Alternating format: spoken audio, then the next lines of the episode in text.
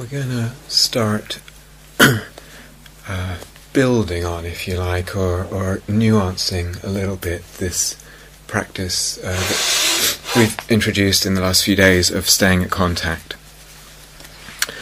Uh,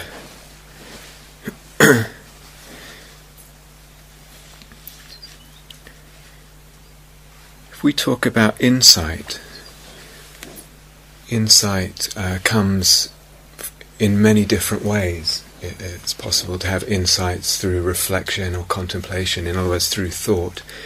It's possible to have an intuitive flash of insight. It's possible that insight comes from uh, a moment of, of silent, clear looking, very simple, without thought. All of that, and, and, and many other ways too. Um, what Insight, generally speaking, what insights have in common is that they unlock freedom. And I mean, that's that's part of what you could define insight as, is uh, some kind of seeing or understanding that unlocks freedom.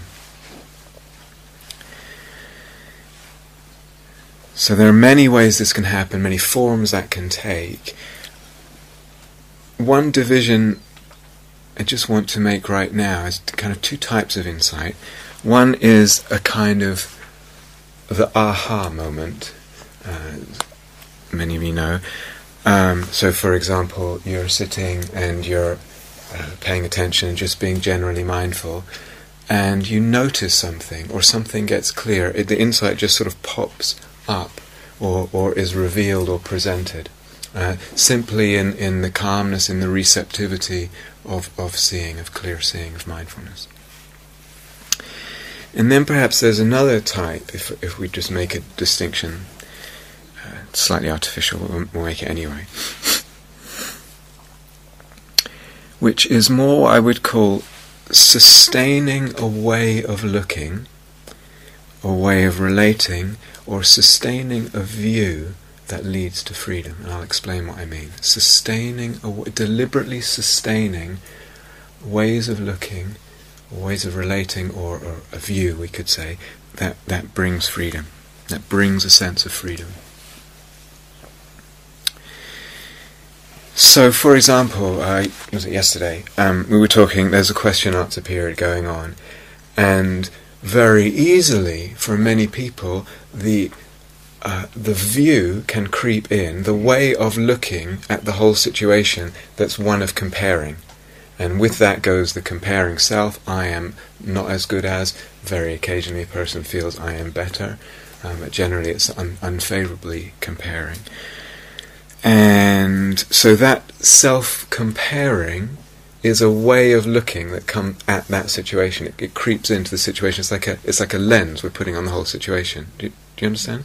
Yeah. It's like I'm seeing it through that filter of the of the comparing mind and, and, and the self usually unfavourably comparing. Is that clear? Yeah.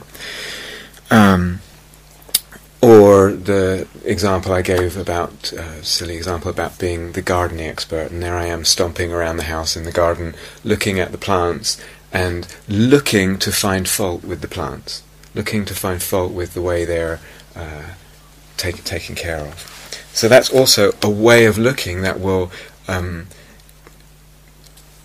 that in the, in that instance is is uh, acting as a filter, or that's not even the right word, as a as it colours my whole perception of the situation.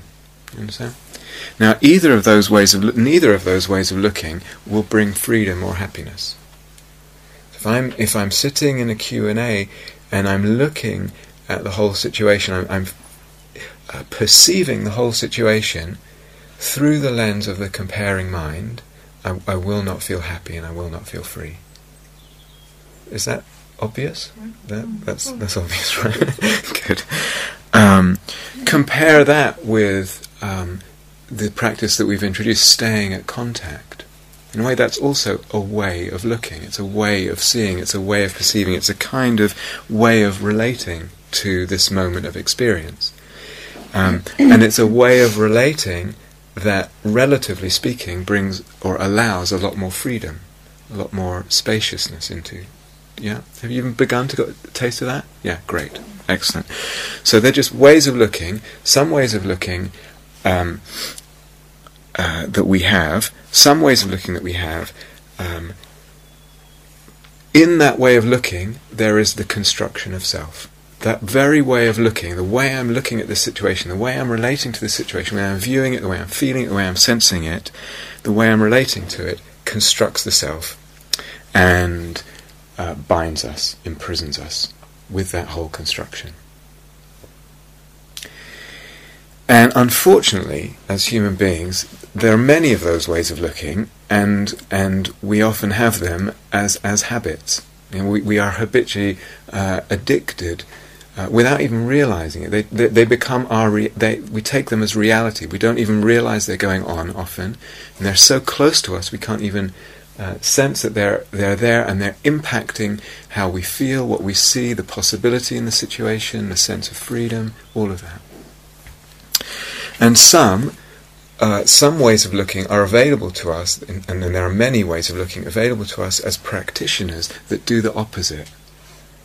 Ways of looking that, that start unbinding, deconstructing the self, or not not allowing it to be constructed so much, uh, and opening up the sense of freedom.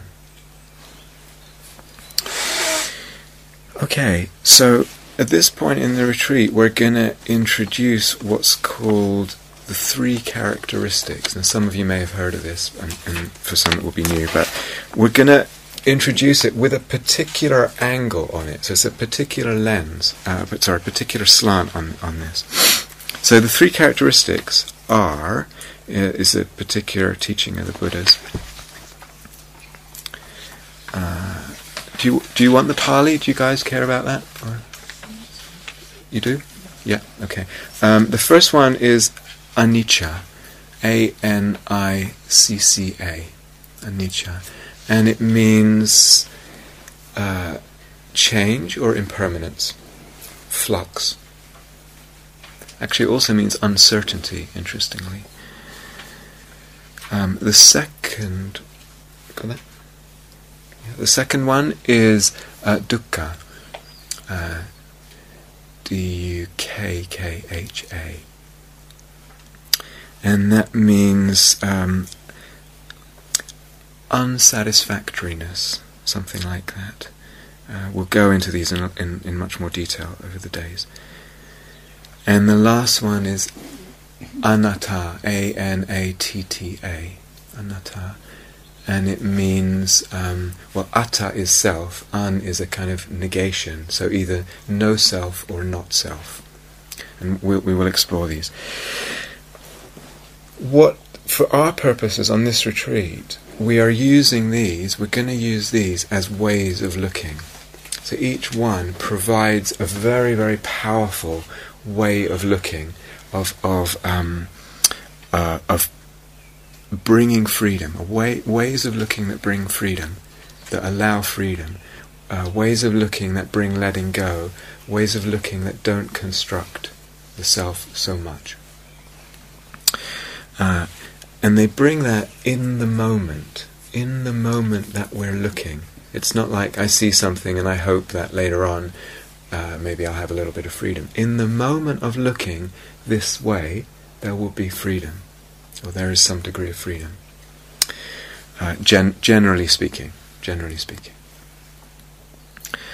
What they also do, these three characteristics as ways of looking, is they also begin, it's almost like the consciousness begins to go on a journey of of deeper seeing. They start to unfold uh, deeper and deeper revelations about the nature of reality. It's almost like uh, you, you start doing it and and that tunnels into a, an insight which, which goes on to the next insight, et cetera.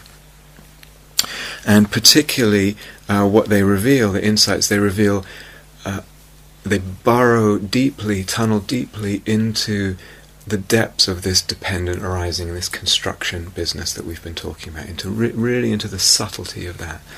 Uh, so much so that it's into how even such subtle, uh, taken for granted aspects of our existence like space or time are also constructs.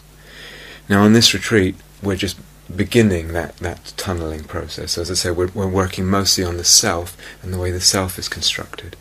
But actually, these three characteristics are like three avenues, three tunnels, and one can keep going and keep going and keep going if one really develops the practices of them. They're immensely powerful if if they're used in the right way. If they're used in the right way, we're beginning that. As the Buddha said, you know, after his famous story, after his um, awakening, uh, which supposedly happened, you know, one night, uh, might have been longer, but. Um, He, he was really unsure whether to teach or not. And so this is this is hard to see, what I've discovered, this emptiness, this dependent arising, hard to understand, hard to discern. And he wasn't sure whether to teach it or not. So in a way, we need uh, something, we need quite powerful Uh, digging implements, if you like, to tunnel. Uh, we need ways of looking that really penetrate. Sometimes um, we might wish that just being present might reveal all the depths of that dependent arising and the subtlety of emptiness, but it may not. We may need something a bit more, a bit more powerful, or a lot more powerful.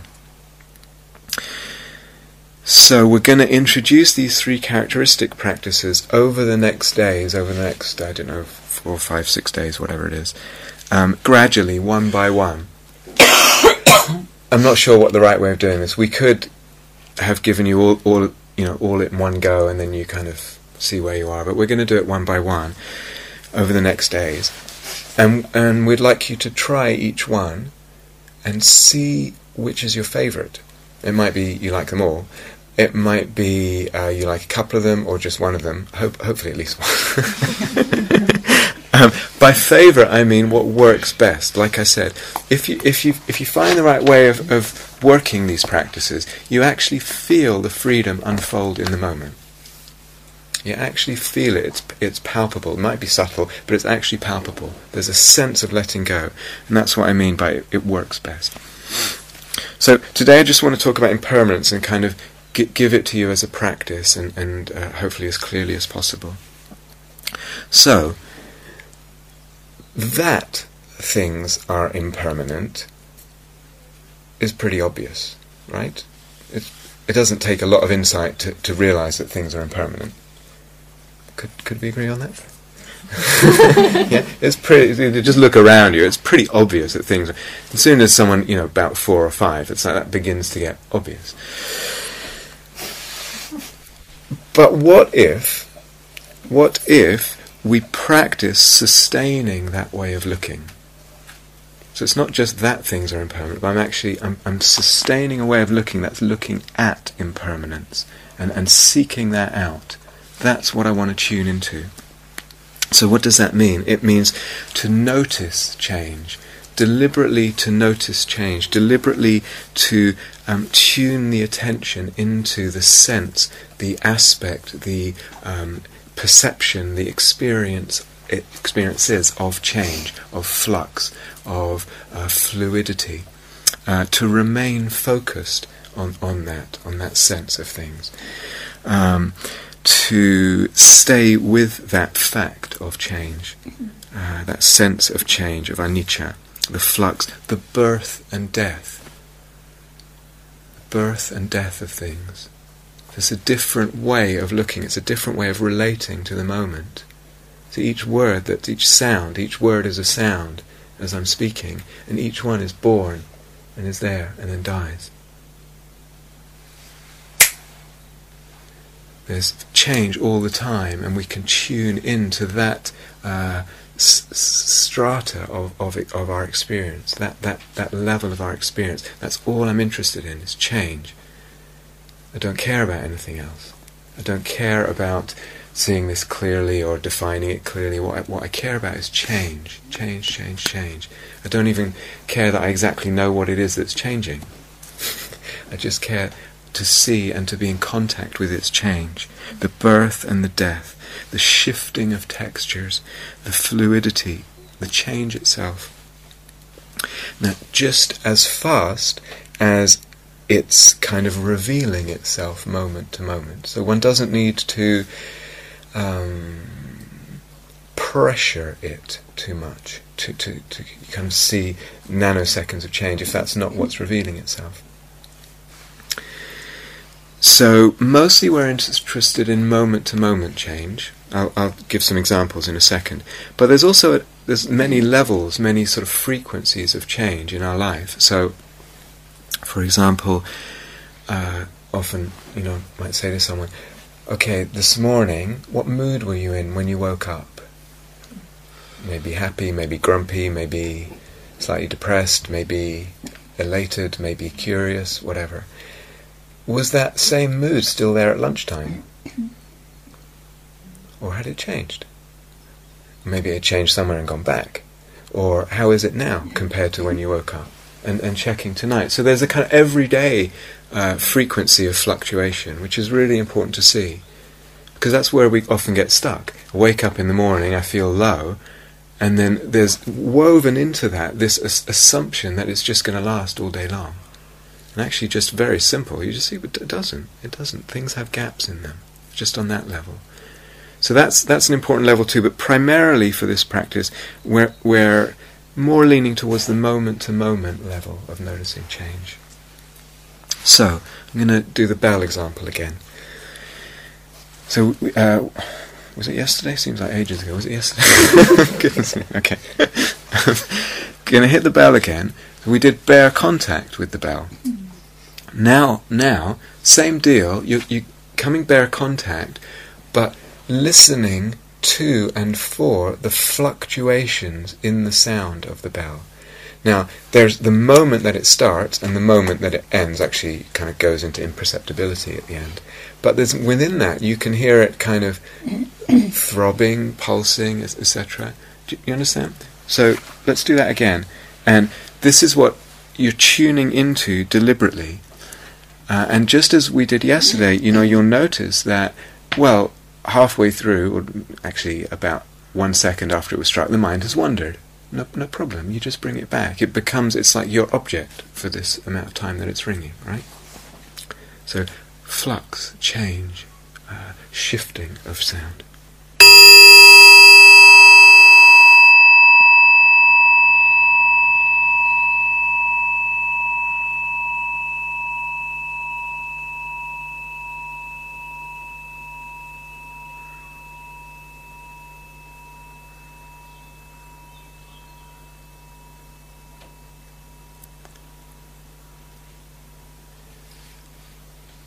Could you hear? There's a, there's a kind of there's a little wave to, to the yeah. Is that discernible? Warble. Warble, yeah, warble, yeah. Okay. Um, so that's an example of. Do I need to do that again, or was it was it okay? It's really again. Nice when you do it. Listen, content. Shall I do it again? Yeah.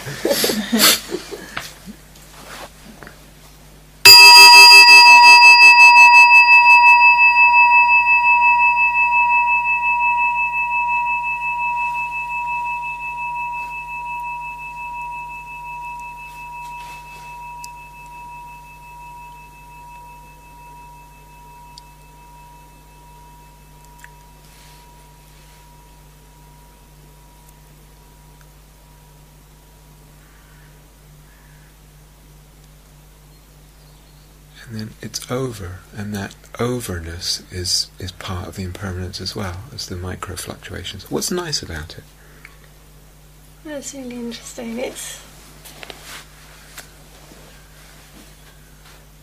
well, it's it's the sound that I like. Mm-hmm.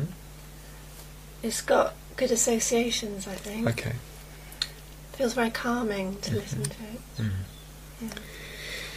I'm partly asking that because I'm wondering if um, if that calming is also because of the bare attention as well. Mm. You know, there's there's not mm. that, you know. Yeah. So th- th- there's a real, like we talked about a little bit.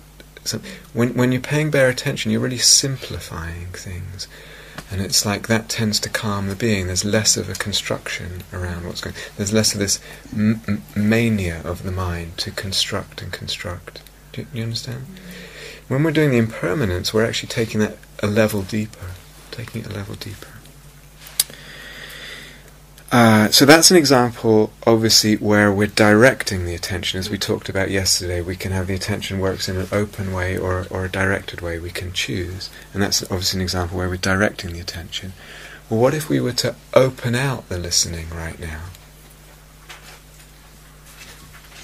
Just the totality of sound, all of it, it's like a sphere. The awareness is open.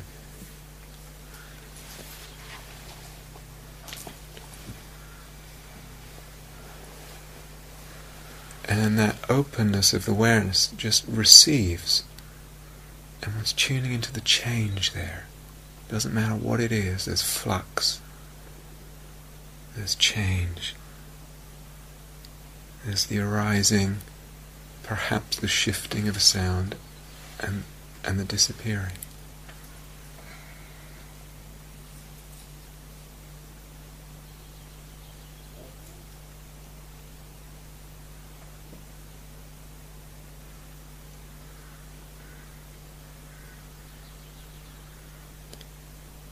So I'm tuning in to that texture of, of change. That, that. Do you get the sense? There's uh, the birth of a sound and the dying of it. What about the body? I was just playing with this a little before. There's a spot right at the corner where your jawbone turns up. And if you just pressure it, it's a little bit, um, what's the word, tender. Does anyone have that? Somewhere around there? Can you do it on the side? Somewhere around here.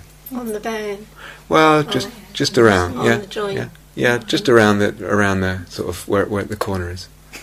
The precision in anatomy. Everyone got it? Yeah, great. Okay. Again, we're directing the attention.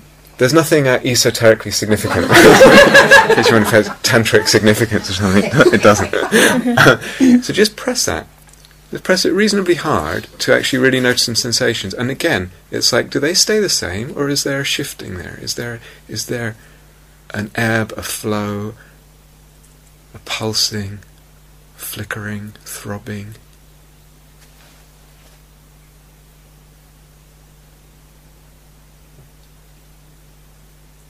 Noticing change, change, anicca,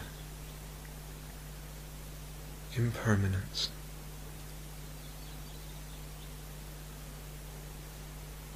Is it one sensation, or is it many, or?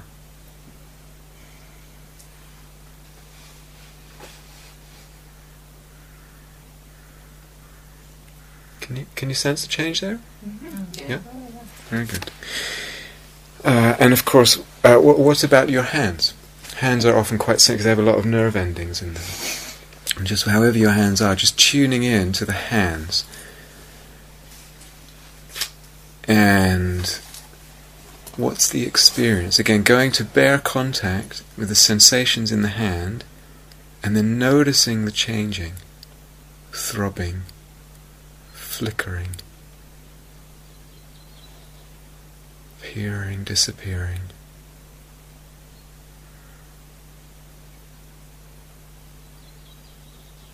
Doesn't even matter if we have words for it, it's change.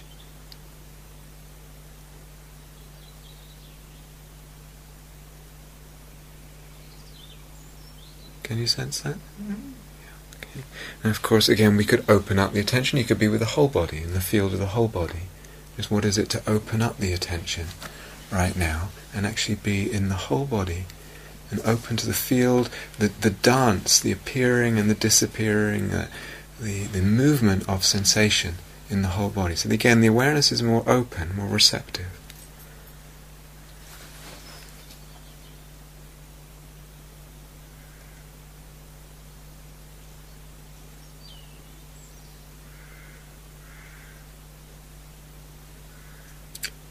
Sometimes you get little flickers, sometimes you get whole bands of pressure or sensation shifting. It's whatever you notice. The important thing is to notice change. I don't need to make it so microscopic necessarily, or so fast even. Just whatever reveals itself to me.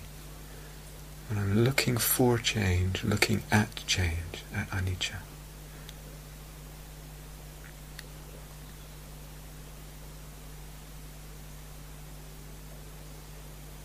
So this body, what we call the body, experientially, it's a field of change. So it's a sea of, of, of, of changing sensations. Do you get that sense? Yeah? Good. Um, what about taste? That's interesting. If we move to that sense door and you go to a meal, and it's interesting, maybe your favourite meal, or maybe a food that you don't like, and you put uh, put a morsel in the mouth and chomp, chomp, chomp, chomp, chomp, and w- what is it to really tune in there and uh, really pay attention to the, the change of the experience of taste? So this is quite an interesting thing, to really give full mindfulness to, to the experience of change, of, of, of eating, of taste in the mouth.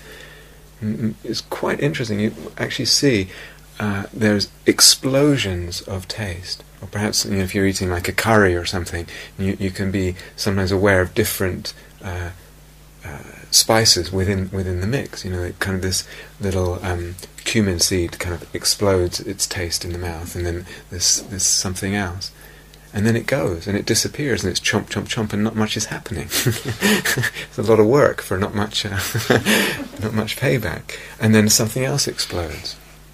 I tried that this morning uh-huh. on, uh, with breakfast, and I found these other sensations, this touch, there is a yes, texture of the yes, porridge, very good. The crunchiness yes. of the cereals, yes. and suddenly you bite a raisin and you get mm-hmm. the taste, yes. but the taste is only a fraction of the Ex- experience. Exactly, mm-hmm. exactly. Now, I'm going to come back to that in, in a few minutes, but that's very interesting.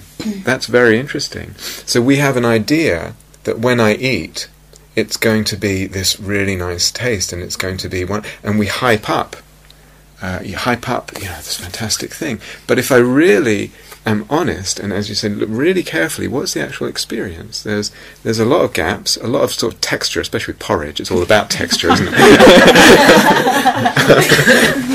um, uh, and, and then, boom, there's this there's this explosion. Raisin, very, very tasty. You know, there's this explosion, and then it disappears again. What are we making solid? Making into something more than it is. Now, we do it with something we crave, and we also do it with something we hate. You understand? This thing, I'll come back to this in a second. We build something up and give it more solidity than it actually is. And then we're imprisoned in relationship to that solidity. We're imprisoned in a make-believe world that we've constructed. We've hyped it up. Uh, smell. Similar deal, maybe you're passing something and there's a smell, and it's like, what is it to really give that attention to that and, and notice notice sight's an interesting one. If we move to that sense door, um, if you right now just gently wave your hand in front of your in front of your eyes, just just very gently, um, but it reminds me of tripping, that was all.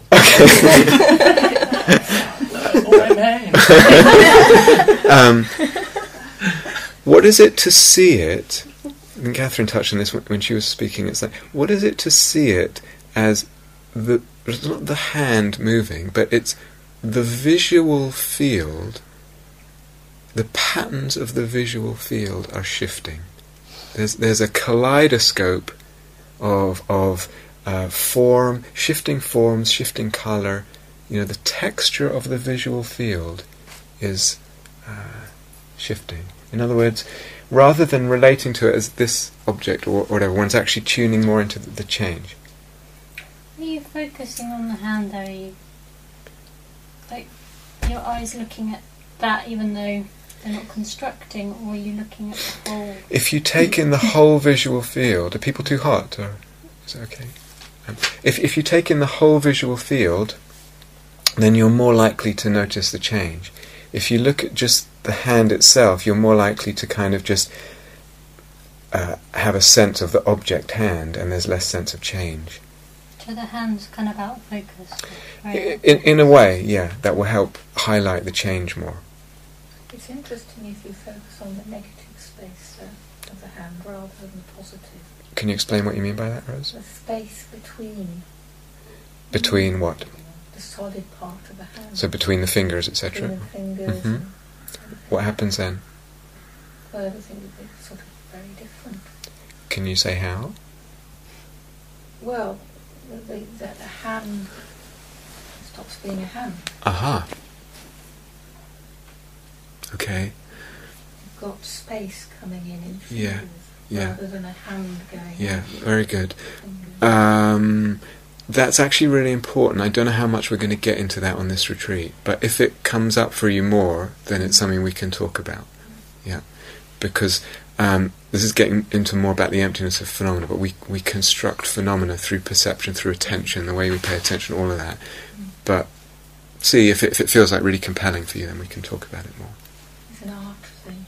Yeah, I'm sure, absolutely. It's about ways of looking again. Yeah, yeah, exactly. Um, what? So does everyone begin to get the sense the visual pattern is the visual field? There's a shifting texture of that. I can't get that one at all. Okay. I'm just so seeing what's what it is. And it's like I yeah. can't yeah. Okay. Not see it. Yeah. Okay. Um, it it takes a little while. Uh, it, it takes a little while to, to kind of. It's it's a bit like, uh, or it could be a bit like some of those Escher paintings where you sort of click into a different mode of seeing a little bit with the vision. So where so the vision is, in a way, one of the strongest um, sense doors in the way we just concretize everything. You know, very very strongly in that sense door. Most people do, and so it's kind of relaxing, relaxing the the grasping this object or that object, and relaxing to take in the whole visual field. And sometimes you can just let it be um, really spacious and, and relax. Let the vision kind of relax and receive the, uh, the, the the global impression of the visual field. And then within that, there's there's shifting textures. Okay. If we get really subtle with this, and, and you know, this is to explore, so I'm just throwing a bunch of stuff out now. It's for you to take away and, and play with. What if there's no movement in the visual field? Is there change or is there not change? Change. What? What? What is it? Photons. Photons. Can you is that what you said? Can you see them? Well, I can't see them, but I can. You, that's the change, isn't it? Uh, okay, but we're talking about experience. Okay, so, experience. so can, is there a sense of is? Well, the the experience of change I get is that I experience this, and I also know know this that the eyes cannot. If you really look at something and you try not to move your eyes, it starts to dissolve, and you start to notice that your eyes are constantly moving. Very good. And it's like, which means that everything is constantly moving in and out of yeah. kind of focus. Yeah. So if you pay, re- yeah, very good, thank you. If you if you pay really careful attention to something that's not a visual field that's not moving, actually you begin to notice some subtle change, which has to do with what, what Julia just said. Um, but play with play with all this stuff. Play with it. That happens in the dark, doesn't it? If it's very dark and you're sitting with your eyes open, you actually see things moving. Uh huh. Yeah. I mean, not, not ghosts or anything like yeah. that. But there's, there's some sort of light, something yeah. going on yeah. in the darkness. Yeah. Yeah. Yeah. Yeah. Yeah. Yes, absolutely. So there's um, th- there there is the constant shifting, actually, of everything, including the visual, uh, you know, the the visual in the visual sense as well, whether or not we're actually seeing an object there. Yeah, absolutely. I see that now, not just in the dark. Yeah, yeah, kind of yeah, very good. Yeah, so that's also, you can tune into that. Yeah, exactly. Now, yesterday Stuart asked a question about Vedana, and we talked, we're going to go more into this in a few days, this Vedana, this feeling tone, so there's a pleasant, unpleasant, or somewhere in between. And so is that the same as a sensation, or is it something different? Well, it's wrapped up with a sensation. So every time there's a sensation in any of the sense doors, there's a Vedana with it. There's a sense uh, of it feeling pleasant or unpleasant or in between. But we can tune more into that if we want to, that sense of it being pleasant or unpleasant or in between. So, um... Uh, what would it be? Um, let's say I'm sitting and again have this uh, pain in, in the hip from, from an injury, and so I'm just looking at that, but interested in in the dance of the appearance and disappearance and morphing, transformation of pleasant, unpleasant, neutral. And just look at that, that hip uh, and I just I'm I'm fil- uh, tuning into the Vedana, and then particularly into the impermanence, into the changing nature of the Vedana. So it's it's unpleasant, and then I notice actually the next moment it's not unpleasant, then it's unpleasant again, and then weirdly it becomes pleasant, and then maybe it becomes unpleasant again. There like there's like a A, a cornucopia, is that the right word? A, a fountain of uh, endless throwing up of moments of pleasant and unpleasant. It's like the Vedana does not stay the same. Moment to moment, it just... Do, do you understand? Uh, or I could stay with one sense door. So again, we could go back to listening and that kind of openness of listening. And maybe the rooks get really loud. Not so loud now, is it? No, something else about that singing. Yeah. I do sing quite a lot. Um, could you sort of go to the pain and then sort of stay with it and, and ask, does it have a colour? Does it have a texture? That sort of thing? Would you do that? Um, or not? Not at this point, no. I've done that, and it does help. Okay, what... And, and you, you actually see the pain move. Sometimes it changes colour, uh-huh. changes texture. Oh, I see, okay. Yeah. yeah, if that's helping to key you into the, the change aspect of it, yeah, go for it. Go for it. Other times, um, you might want to tune more into the sort of bare contact of the, the physical sense of pressure that goes with pain, and, and that the shifting of that as well, yeah. But anything that tunes you into a sense of change at this point is great, yeah. Um... If we're open to the sense door of listening, and it's like just noticing some sounds are a little bit pleasant, some are unpleasant, many are in between, and, and tracking the Vedana, the change in the Vedana of sound. Yeah? Uh, thoughts, we touched... I'm not sure I know what Vedana is. Okay. Keep tracking the Vedana of the sound. Yeah. Uh... We'll talk more about Vedana in a couple of days, but for now, I'll, I'll t- what, it, what it means is the felt experience of pleasantness or unpleasantness, or neither, that goes with any experience. So, I mean, clearly if I stub my toe and I've got no shoes on, it's painful, and that's unpleasant. Generally. G- generally, yeah, clearly. Um, and the, so the, we say the Vedana of that is unpleasant. Yeah? Okay. Um, thoughts, we said they're a little bit more, more tricky thoughts. Um, but when you're feeling a bit more settled in the meditation, um, it might be interesting to open up and look at the impermanence of thoughts. Coming, going, darting through the mind, appearing, disappearing, you know, imagery, words, snippets of songs, uh, opinions, wh- whatever it is. Uh, and like we said yesterday, much easier to look at thought when, when a few things, when there's a groundedness in the body, when the, the, one's staying in contact with the body sensations, and from that opening it up to listening perhaps, and the wideness of listening, and and then naturally it will, um, it, you'll just notice that you're noticing more thoughts. In, in that, coming and going, and, and tuning into the impermanence of thoughts. But it usually takes a bit more settledness. Yeah? And they're fleeting, the darting, quicksilver nature of thoughts. Mm-mm. What about... So all this, I'm just... You know, a lot to play with here. What about something even more subtle? Intentions. Intentions. So, for example, you're at one end of your walking path, and you're standing there, and there's stillness, and there's mindfulness, and there's presence, and there's awareness pervading the body, and waiting for the intention to take the first step. What does that feel like, that movement? We rarely think, now I'm going to take the first step.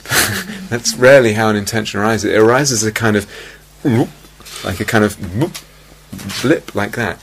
What happens if I just pay attention to to the arising of intentions? It's quite subtle, it's quite subtle, but you can actually catch it in those quieter moments. You're just standing there, open to the sense of the arising of, of intention. And what, what happens? It, it ripples through the body. And the intention is there, maybe it has the fruition of action, maybe not. or you're standing outside your door, and uh, you know when when is the arm going to move to turn the uh, turn the handle to go in? So you just see these, these movements of intention, and then they're gone. A movement of intention, it's gone. It's quite quite subtle, but but um, really good to start uh, being able to penetrate the workings of, of, of the mind at that level, if if it's possible. Um, okay, and then of course we can. Uh, so you can direct the mind. You can choose one sense door. You can also open up to the global totality of things. Especially if you're feeling quite settled. What is it? I'm just sitting here, or I'm walking, or I'm standing, and I'm open to the totality of experience, the totality of phenomena, interested in the change, this sea of change, this this always waving, always uh, dancing, things appearing, born, dying. And I'm just open and tuned into, receptive to, plugged into that anicca, that impermanence of, of that whole uh, whole mass texture, shifting texture of experience, all experience, in all the sense doors. Actually, I find that easier. You might um, uh, uh, tr- still try and do both. Mm. It's good. It's try- uh, so both that openness and and the more directed, yeah, would be good. Uh, that's quite an important general rule. This this sense of the mind can work in both these ways. Very. Very directed, uh, narrow focus, like we said, zoom lens, and the wide angle lens. And we learn different things um, from both of them. So to be able to do both in time is a really good thing. They'll, they'll reveal uh, different, uh, they'll unfold freedom in different ways. So why? Why would we do this, uh, this whole thing? Um, Two main reasons. One is, as I said earlier, it brings it. When I see the impermanence of things, I let go. In, in seeing change, I let go. I don't even have to think about it. Oh goodness, I see that it's changing. Then it'd probably be a good idea to let go. It doesn't. It's probably not that conceptual. I just start seeing change. Something in the consciousness knows. It's not even. You'd have to figure it out. It makes sense. It just there's a letting go that happens when we see change. So, in a way, that's what we're looking for here. We're, as I said, that these are ways of looking that bring letting go, and that just gets deeper and deeper. We're practicing letting go. So, in a way, what we're practicing, we're practicing letting things come and go. We're practicing letting things change, letting things get born, arise, shift a bit, and then die. We're practicing allowing birth and death uh, of all things, all things. Mm-hmm. Because when we do that, when we let go, we feel free. And when we let go, there's spaciousness that comes in. Spaciousness, the consciousness opens out in spaciousness. And a whole bunch of other stuff happens. And my question to you for the, the days is, is what else happens? What else happens? And we'll be unfolding that with these practices. What else happens when I do this? So why? Because it brings letting go. The second reason why is, if we go back to this sense of self that I talked about near the beginning of the retreat, the intuitive felt sense of self that I have is that myself feels fixed. It feels kind of permanent. I mean, I might know that I'm going to die. Maybe I think, well, this self is impermanent. But I feel like there's some uh, kind of fixed entity within me, or that I am that, that goes from, you know, I'm the same self that I was yesterday. I'm the same self that I was two years ago. You might have a sense of growth, but the, the, the intuitive felt sense, when the back is against the wall, we might say something different intellectually, but the felt, I'm not talking about intellectual positions, I'm talking about our intuitive felt sense is of something that's fixed and, and uh, kind of permanent in there. Do, do you recognise this? Yeah? So it's not, not at all talking about philosophies or anything like that, we're talking about how you feel when uh, someone's got a gun to your head, how you feel when push comes to shove. I feel there's something fixed in me and solid and somehow independent and permanent. And when I look, impermanence, impermanence, impermanence, impermanence, everything I look at, all I see is change. Where is this thing? I cannot find this self that I feel to be a reality, that intuitively seems so real that we take it for granted. I look and I cannot find it. I cannot find that thing. Um, and that non-finding of it at this level of impermanence, again, it's not an intellectual, it doesn't, because we're not at this point dealing with concepts, it it, it um, cu- begins to undermine and dissolve that intuitive feeling of a fixed permanent self. Yeah, it's not it's not I'm com- not coming in with some philosophy of replacing one philosophy with another philosophy. It, it, would you say is that akin to? I'm just trying to imagine what that might be like. But the experience of, so when you're looking at something or feeling something, and the sense of the separation of you as the looker, and it kind of dissolves. If you're you're, you're kind of a, absorbed in the change of it, mm-hmm. then you don't have a, such a solid sense of self. Is that what you're talking about? Um, that that, w- that no, uh, that's part of what I said. What else happens? That might be part of that. So we can pick that up again. That's actually really important. That's really really important. Um, in terms of what I'm talking about now, it's more like um, this is something that would shift more the long-term view of the self. And the long-term feeling of the self as being something somehow fixed and independent. If it's fixed and independent, I have to find. If all I uh, I look inside, and all I see is things that are shifting, all I see is things that don't last, then where is this fixed self that I that I feel that I have? Yeah, it's slightly different, but but that's actually important, Julian. So bring bring it up again because it's part of what begins to happen as I as I pursue these practices. There's also the sense that, that sort of that sense of self is doing the looking anyway. Yeah, so yeah, I can, yeah. I kind of understand what, what you're saying as, as an inquiry, but there's, you know, it's like I came to this tree, and, yes. you know, and it's all changing, but there's still... Yeah, still what? That, that sense, it's, it's that sense that there's this me doing it, yeah. and it's happening to me. Yeah, yeah. Even though... It can, it can, okay, yeah, it's changing, it's constantly changing, but it's changing for me. Yeah, what is that me that it's changing for? Where is it? Show it. Well, you can't really, you can't find it. Okay. It's constantly running, isn't it? It's like... Well, well something is, something is happening, but is it a me that's happening? I guess sometimes it feels more solid than others. Yeah, exactly, so, which is what we're saying on this retreat. Sometimes it feels more solid than others. When it feels solid, just because it feels solid, does that make it a reality? Or is it feeling solid because I'm constructing it? Or because, sorry, I'm talking the passive, because it is being constructed. Mm. Do you understand? So, uh, like... Yeah, I do, I, yeah, I do, yeah, I do understand. Uh, but what is it that's doing the looking? Uh, l- looking is doing looking. Looking is looking. There's really no one running the show. What what is blowing the wind? What blows the wind when the wind blows? It just seems to blow. There's levels of this, Jane. There's really levels. So, I mean, yes, um, I, I kind of know. I do know that.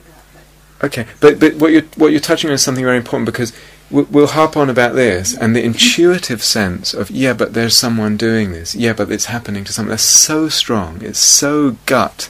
Uh, we're not talking about an intellectual position. It's so gut, and so that's why I said earlier. It's like I have to find ways of kind of um, uh, dissolving that view, of seeing beyond that view, of seeing beyond that sense of things. That's that's why that's why the Buddha said, this is hard to teach. It's hard to overturn that really ingrained sense of, of self and, and kind of begin questioning it as a reality in a way that makes a difference in one's life. We'll get to this later in the retreat. So one of the last hiding places of the self-sense is with awareness. I'm I'm the one looking. I'm the witness. Now that could be a ph- philosophical position, you are the witness, you are consciousness, et cetera, you are awareness, or it can be just a felt sense. There's a sense that yeah, everything else is changing, but I'm I'm the one looking at it, it's happening to me. And that's that's very hard to overturn, but that's possible with these kind of practices. Is there a but there? I just wondered if it's very clear to you that you're not, if, if it, you've been doing that a long time. Yeah. So is it very clear? It's clear, but, but the self-sense comes and goes. Mm. Self-sense comes and goes, and it, it will come and go until one's completely enlightened, what they call an arahant. So the self-sense arises and passes. But there come, uh, what can we say, stages in practice where one knows something in a way that's kind of irreversible. Uh, and that, that you know, make, makes a difference, makes a big difference. So there's something about knowing um, in one's bones that one is not those things. And then when one knows that, it's like there's limits to what can get constructed then, um, in terms of how much of a, a mess of construction can be, can be made. Um, it, it doesn't go beyond a certain point. Um, but still self-sense arises and it will start attaching to things like awareness, et cetera. But some other part knows that it's not that. And then at times of practice, and we'll get to this, there's ways of kind of moving into spaces where that identification with awareness, et cetera, uh, you can unhook it, dissolve it. Uh, if that makes sense. Yeah? Um, so, like I said, this is a journey. Um, this three characteristics business. It, it's it's like you start with something, and, and of course there's going to be all kinds of questions. But it's it's almost like I feel like if one just tries the practice and, and keeps going, it begins unfolding itself, and then one thing kind of leads to the next. If I try and jump to the end at first, it's not it's not going to. Um, it will feel like, well, yeah, but what about this or what about that? But there's a way that that's naturally, like one platform of insight will lead will lead to the next. If that.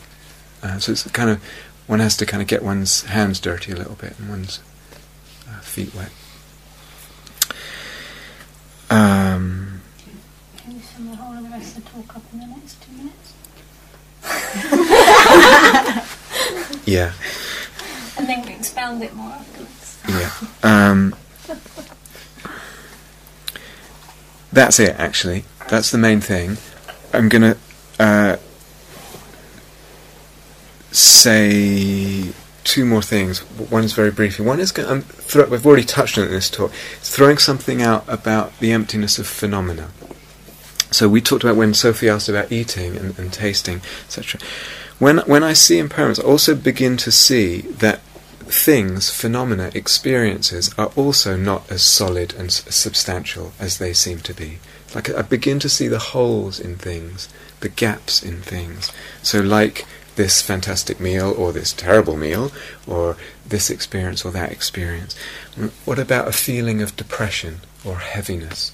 And it seems like, oh, such a block of concrete that the consciousness is kind of under. So solid, so impenetrable, so heavy. And I begin ter- turning the, the attention to it and looking for the change. And you start to see it's got lots of gaps in it. There's a moment of feeling of depression, however I notice that. And then, and then there's another one, this heaviness, and then there's a moment of nothing, and then there's a moment of lightness, and then there's a moment of depression, and then there's a moment of depression, and then there's a moment of joy. Where did that come from? And then it's got lots of gaps in it, and this thing that looks so solid is not so solid. Um, when uh, same thing with pain. We create a solidity of pain, and when I look closer it's got lots of gaps in it. To the degree that something seems solid, that's the degree that I feel weighted down by it, I feel imprisoned by it. It, it constricts my the sense of space and consciousness. Is this making sense? Yeah. Um, someone on another retreat Uh, quite a while ago, was it was a day like today, or like it was earlier today, very windy, very rainy, and actually it was an equanimity retreat I was teaching, it was interesting, and she went out onto the lawn, and actually really paying attention, and looking out before she went out, it was like, this is awful, this is awful, this weather's awful, this is terrible. And going out and actually like, what's so terrible here? So the mind makes terrible Devon weather, this block. And one goes out and there's maybe a, you know, a raindrop drips down the back of one's neck, and there's that sensation of that, and then it's over. I'm just going to throw this out for Hannah. fifty-fifty now. Practice. fifty metta, fifty impermanence. Okay. Impermanence, yeah. Rather than the contact one. Yeah. Okay. So how much with the contact? Um, well, that could be part of your fifty if you want to shift back to that gear. Okay.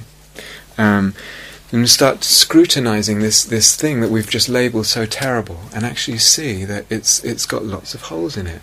There's the breeze on the cheek, and maybe it's cold, and then it disappears, and actually you feel the warmth of your belly. It's actually you're bundled up in lots of clothing.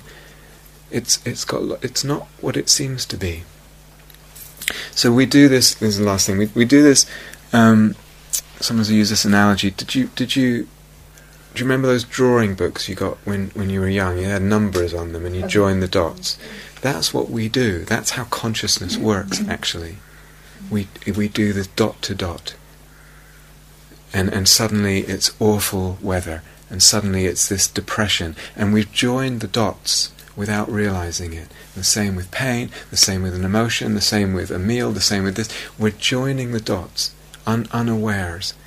And I start to see that, and, and I start to uh, allow more space into my into my experience. The the the the, um, the experience phenomena have much more space in them. They're much less substantial than than they seem to be. And uh, in that, less solidity, less substantiality is less burden, less oppression. More space, more freedom. That's a little bit beginning to go into the emptiness of phenomena. We're not really getting into that on this retreat.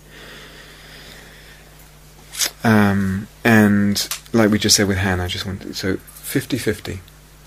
fifty-fifty. Meta's still really, really important to, to play with that. And fifty percent of the time, uh, primarily impermanence, but you may want to shift gear and, and exp- re-explore the contact. You know, that's fine.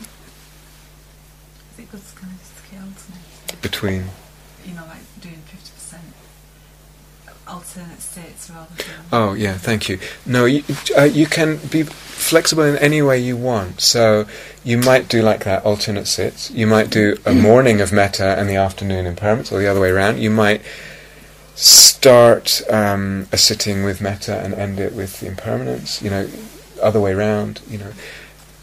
Very interestingly, you know, so, this is where we get, you know, sometimes you've said the meta's really not happening and the body feels all eh, contracted and, and not in harmony, et cetera. And then what would it be to actually bring the impermanence lens to the feeling of discomfort or contractedness or stuckness? Because, why? Because of what we said, it's like impermanence starts letting go. I, I start letting go in relationship to that. I start opening that thing up. And then, lo and behold, after a little time, maybe it starts to feel a bit better, and maybe the metta is more accessible then. So they, they will feed each other, these two practices.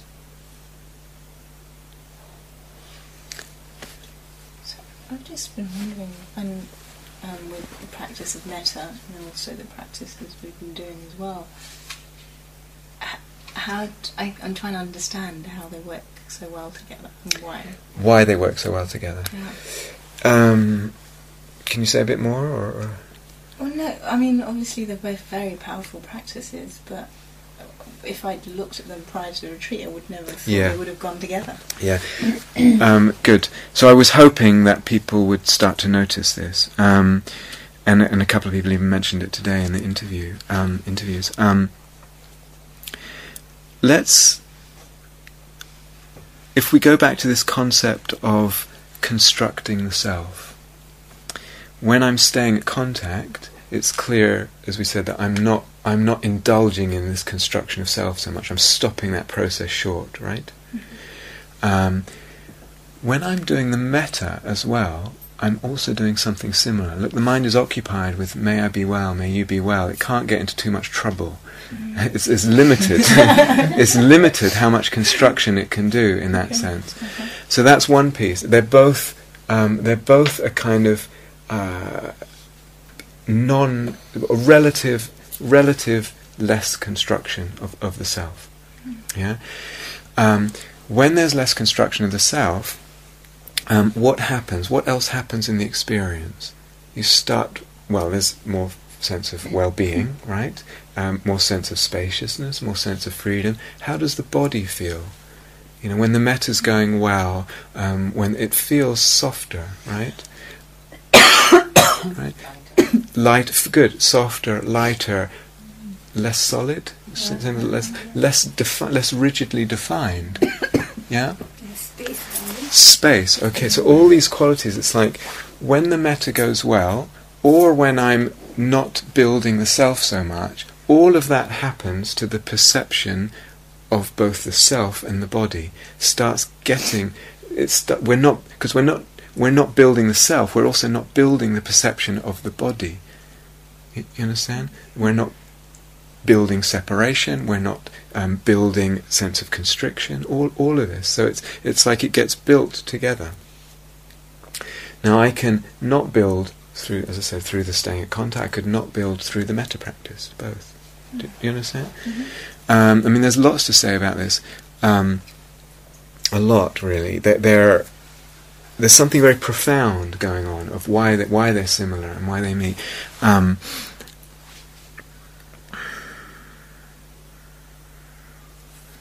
Sorry, my brain just stopped. Um.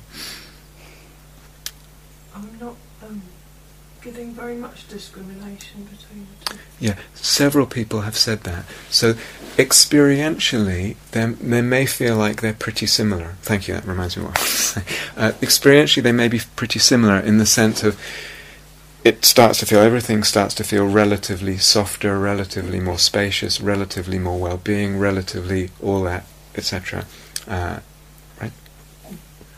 Um, in both practices, because that's what happens when we don't construct so much self and we don't construct so much of this or that. What does dis- and it's still important to discriminate between them. So, whereas experientially they might not feel that different, what makes them different is the intentionality. Do you understand? So, when I'm in a metta practice, I'm clear that I'm in a metta practice, and the intention is is towards Uh, cultivating um, uh, the intention of kindness. So one's, one's feeding that stream of intentionality of kindness. Um, when one's in the either the bare contact or the impermanence, the intentions are different. It's either to be at bare contact and not to build, or to be at impermanence and, and like that. But, but it's okay to... I mean, it's just naturally happened that, that that's happening. It's okay that the experience is that, um, that they're the same. That's actually, I would expect that. What's, um, what's, I f- still feel quite important. There's a way of, of marrying them, of mixing them, but I, w- I want to avoid that on this retreat because um, although it's extremely powerful when they mix, um, it will be too much info for you guys, and I don't want to overload you. Um, so, so what separates them is the discrimination of what your intention is at any moment. But like we said, I think Julia and others were asking this question, it can get quite subtle, because say say it becomes more of a metta feeling, like it's not me beaming you with metta, it's more of this sense of like the space opens up and there's metta in the space. But it's a subtle intentionality of either myself receiving and dwelling in the kindness as, as what I'm tuning into, or a- acknowledging and seeing someone else dwelling in that, in that, soaking that up. There's another piece here. Um, is this okay, or is it? Is it? Yeah. yeah.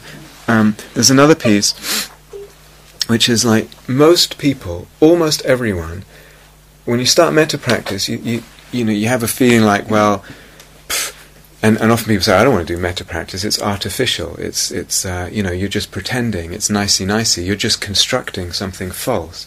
And it can feel like it's really hard work, you know, may I be, may you be, may you, and you say, huff and puff and, and uh, you know, you really do that, and uh, what was someone was saying, didn't want to do metta because it was like going to the gym or something, they said, so, um, and there's a way it really feels like that.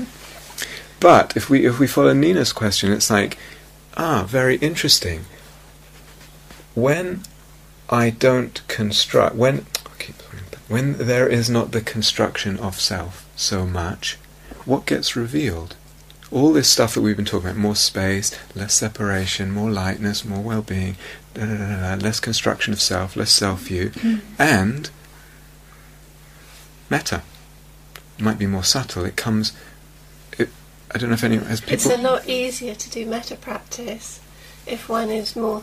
Well, I found if one is, if I'm spacious and I'm in that receptive mood, mm-hmm. it's like, oh, it's already there. Exactly. I don't have to make beautiful, it. Beautiful, beautiful. It's already there. Yeah. So in a way, we're, it's like we're revealing metta. You mm. could say, th- this is actually really profound. It's like, we'll go into this maybe more even. It's like, you could say, metta is, is there, I'm getting out the way. Yeah. Metta is maybe, you could say, more real. You could say it's when I construct less, metta gets. I, I begin to see metta. I'm not through my constructions layering it over. Mm. So it's quite the opposite view of what most people would have, have thought originally. So you begin to get a taste of that. There's something uh, there's something very profound about this. With practice, what is difficult is that with the uh, the other one, what is called impermanence, or the other one, the staying contact, staying at contact. Yeah, is that. It's like meditation on breathing. I keep getting out of it, so I have to bring myself back, bring yeah. myself back. Mm-hmm. And there is a difficulty in there, which in the metta doesn't exist. The metta, I just do it, do it naturally. I don't have to come back. Uh-huh. So I get I get quite a different experience. Okay. And I much prefer the metta for that. Even I find myself having to do the metta first before I can do the cool. Okay. And someone else might have the opposite experience. In other words, with the metta, they keep having to bring themselves back, and they wish they could just be with, you know. Um, so that's fine. That's totally fine. It's just kind of where your balance is at, Sophie. So I would still say do it. Mm-hmm. And and yeah, it's hard work. It gets easier, like everything else. It's a practice. That's partly what the word practice means. It's like we get it gets easier. We find a way to do it. Um, is there a way of doing it without it feeling too too tight and too constricted? So it's just easy, and, and eventually it becomes yeah, the mind just settles into a groove with it, and it will. But take advantage of the fact that the metta um, gets you going. So that's your, you know, use that, use it well, and then when you feel like yeah, you're in a quieter place, it's steady, et cetera. There's a bit of samadhi, then you might change like that. Yeah. So that's why, not, not, not we were talking about metta before, when it's, it's, it's everywhere, yeah. It's directionless, isn't it? Uh, say what you mean by directionless. Well, right. There was sending metta, but when it's boundless, mm-hmm. it doesn't happen. Uh, yeah, yeah, absolutely, yes. Yeah, so that's, you know, remember with metta, it's like, I really want to get... Um, It's very. That's a really important experience, and um, can we can we have this sense of a view like all experiences of metta are equally uh, cool, you know? So it's like careful of prioritizing, like I said, the impersonal metta versus the personal, the universal, or the um, or the mystical versus the sort of human, et cetera. There's a r- real sense of like.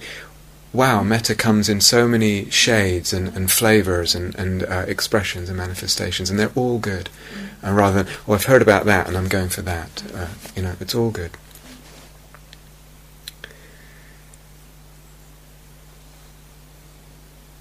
Can I just clarify? Yeah. With the um, change practice, mm-hmm. um, you're saying sometimes you specifically look at you know, the pain or the feeling. Yeah. Do you have a body sense as well, or, or are you just bothered with the change, change, change aspects? Uh, the body sense of? Because when we're doing the raw contact, you have a sense of your body, and then you do the raw contact, uh, direct contact. Sorry. With the. Uh, you mean? Um, do you mean staying anchored in the body sense? Is that what you mean, or? or yeah. Yeah. Um, You don't have to, you know, if you're being more direct, let's say this funny point here, or, or you know, this hip thing that I have, it's like, um, y- you can go there very specific and not worry so much about the rest of the body. Yeah, that's fine. That's good. And you're being more kind of directed with the, with the attention.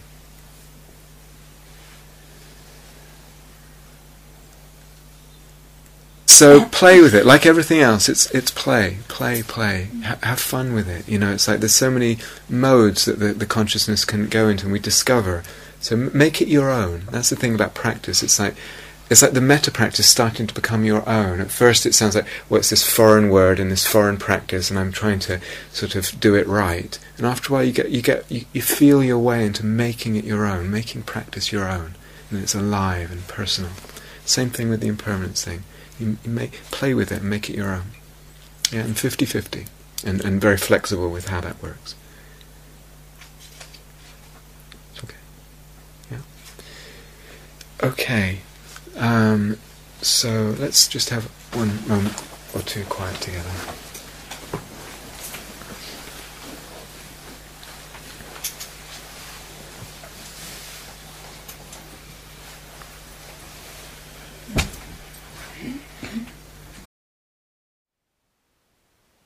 Thank you for listening.